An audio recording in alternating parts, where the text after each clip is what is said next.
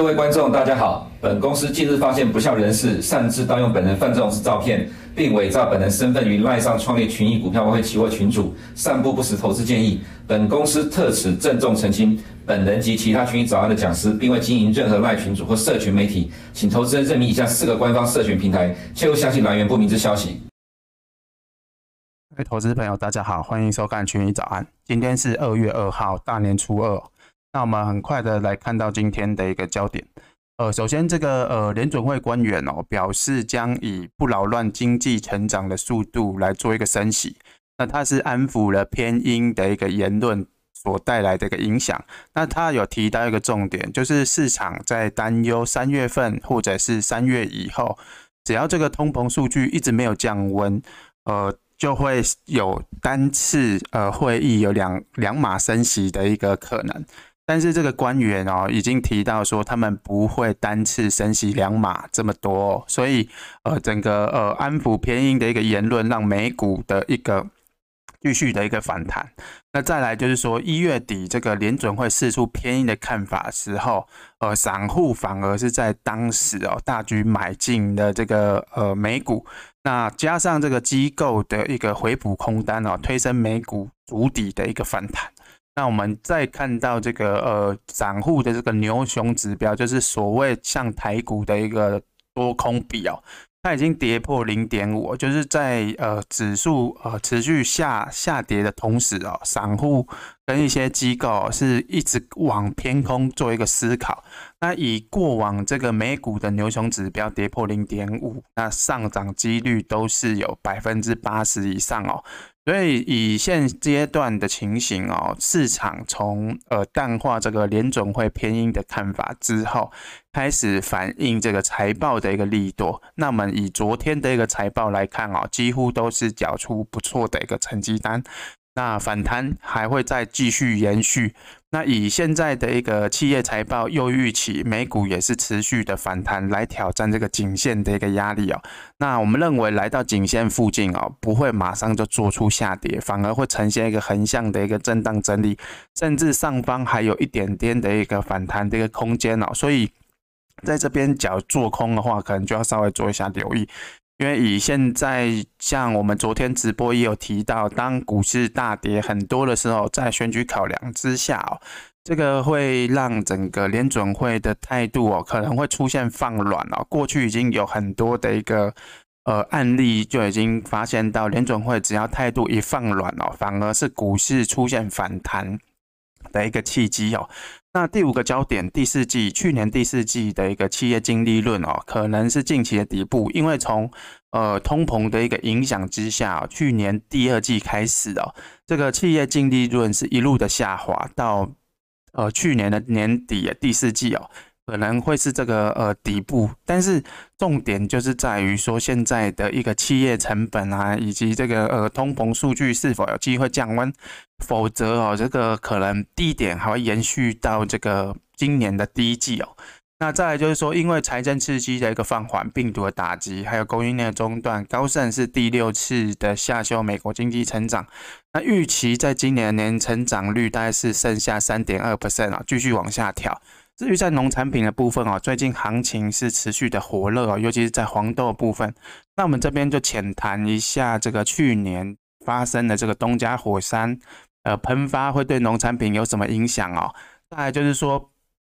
以目前来讲，巴西的多个机构是持续的一直下调黄豆跟玉米的产量，尤其在黄豆这部分哦，下调的幅度是非常严重。尤其这个呃，在之前二零二一年反圣婴当时的一个呃巴西黄豆是创下历史新高，那现在的巴西黄豆其实已经没办法创下历史新高，而且下调的幅度是越调越多，所以这个会反映在二月份的 WSTD 报告之外哦，近期的价格也持续的一个走强哦。那我们回到这个呃美股部分哦，首先在这个企业财报，我们昨天有提到，其实很多的前瞻指引来看哦，呃，目前到二月二号左右的这个呃企业财报表现应该都还算不错，像呃昨天公布的这个 UPS 啊，这个呃不管是呃营收虽然是呃是有净呃应该说这个净利润哦是创下了一个纪录，来到三十一点五亿美元，EPS 是三点六元附近，三点五九元。那分析师预期是三点一美元啊，最主要就是因为疫情对呃外送需求稍微做一些提升，再来就是说公司在今年展望来看哦。营收也会估呃比这个 Refinity 估的一千亿美元还要更高哦，而且在呃营业的一个获利来讲哦，也会比去年二零二一年还要高出十三点七 percent。另外在艾克森美孚这个部分，因为受惠油价的一个上涨哦，这个第四季的营收年增是大概八十 percent 哦。那由于现在财务状况非常的强哦，所以公司打算收回库存股。那这个就是在财报方面。呃账呃账务上的一个美化，继续推升它的股价跟这个营运的一个表现哦。那在营收部分看起来是没有达到分析师的预期，但是因为有一些财务操作，让整个 EPS 表现很好。那再在市场关注的 Google 跟 AMD 这部分哦，Google 的去年营收跟获利哦表现都是分优于预期。再就是说 Google 是有分呃。宣布要以一次性特别股股息的方式，就是二十比一的一个做一个拆股，所以股价是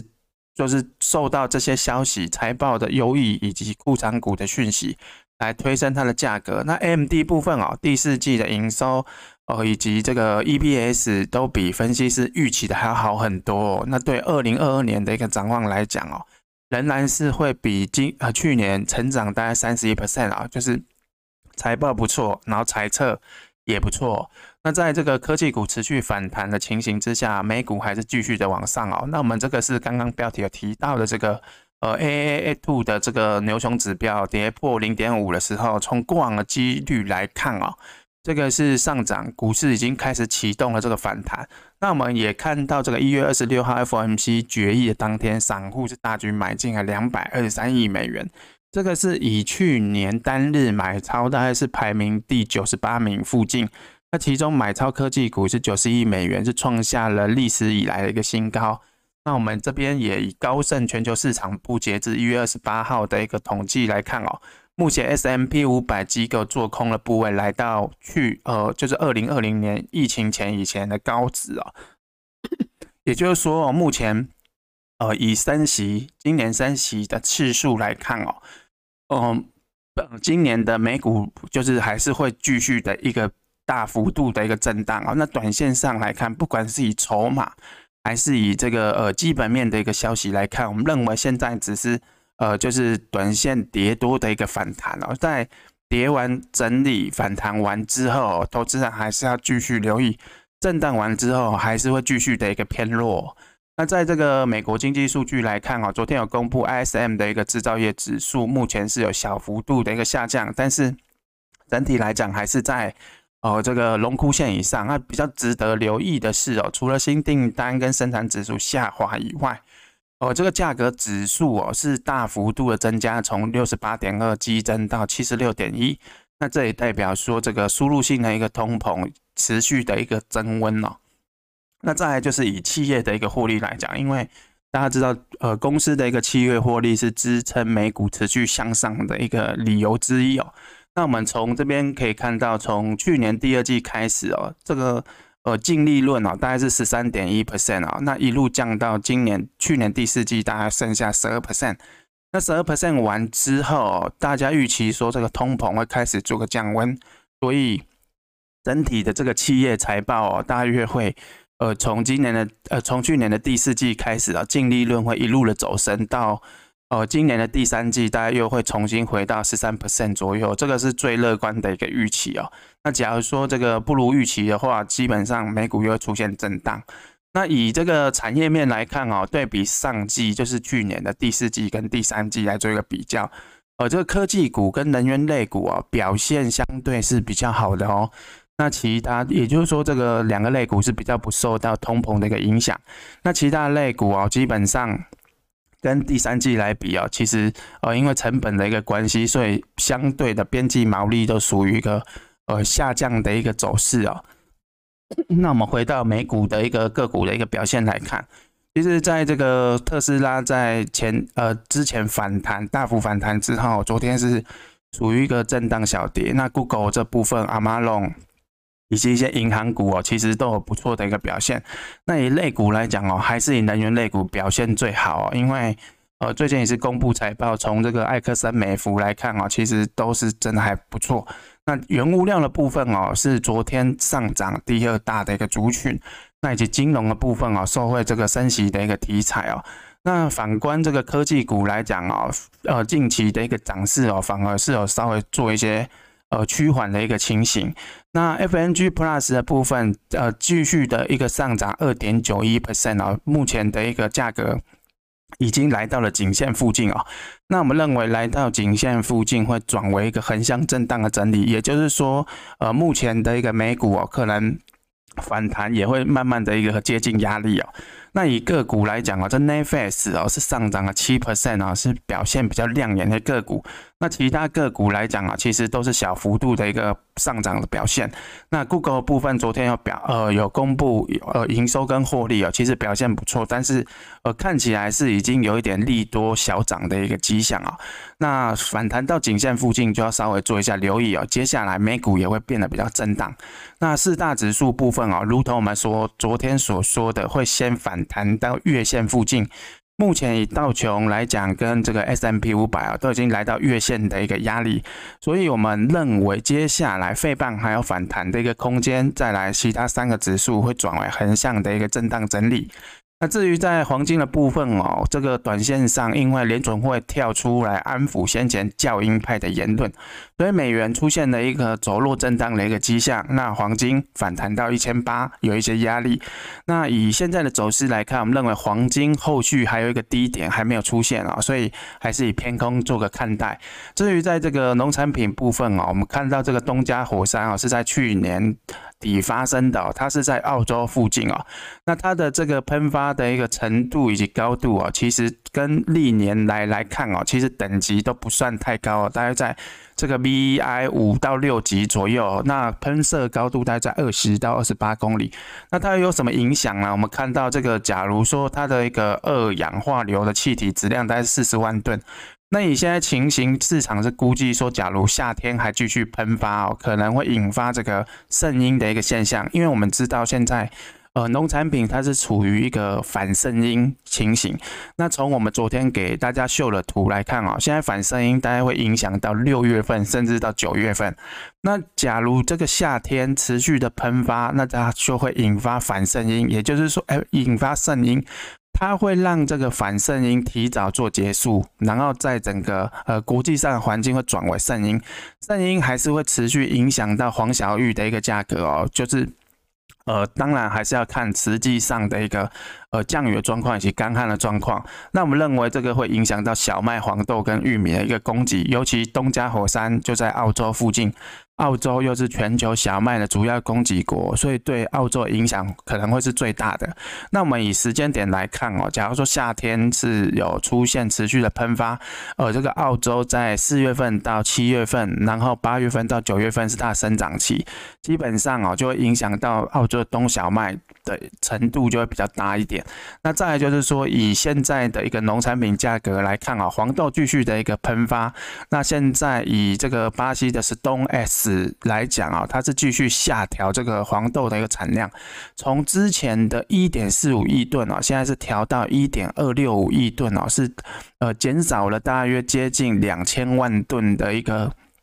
产量啊，这也造成了呃整个。呃，整个黄豆的价格喷发的相对是比较强一点。那以现在的一个走势来看哦，看起来是一到五波已经接近结束哦，所以短线上黄豆我们就不建议去做追高。那我们预期来到一五五零附近，可能会转为横向的一个震荡整理。那后续整理完之后，还会有继续上涨的一个空间。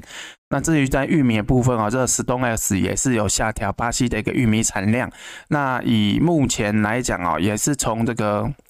呃，之前的一点一七五亿吨啊，也下调了大约一百多万吨哦。那这个也会反映在二月份跟三月份的 WSDE 报告。那玉米的价格短线上高档震荡整理，我们认为黄豆的涨势告一段落之后，玉米有机会做出补涨。那主要玉米为什么涨势呃稍微比黄豆还要落后？我们昨天有提到，就是因为呃，现在大部分的呃玉米的影响啊，都还是在第一期啊。现在第二期播种的一个进度大约在十二 percent 附近，所以也就是说现在。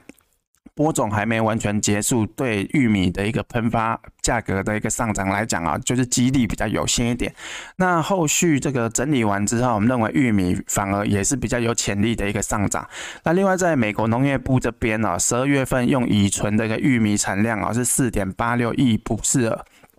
比十一月份大约增加了呃接近两千万吨啊，比去年增加了大约五千四百万。不是哦，那这个代表说这个原油持续上涨的情形之下，对整个燃料乙醇还是需求非常的强啊。至于在小麦的部分，短线上来到月线跌破月线之后，是有试图站回啊。不过我们认为现在还是属于回到这个盘跌的一个轨道里面啊，还是属于一个比较横向区间的一个震荡整理为主。那至于在台股部分哦，富台期还是在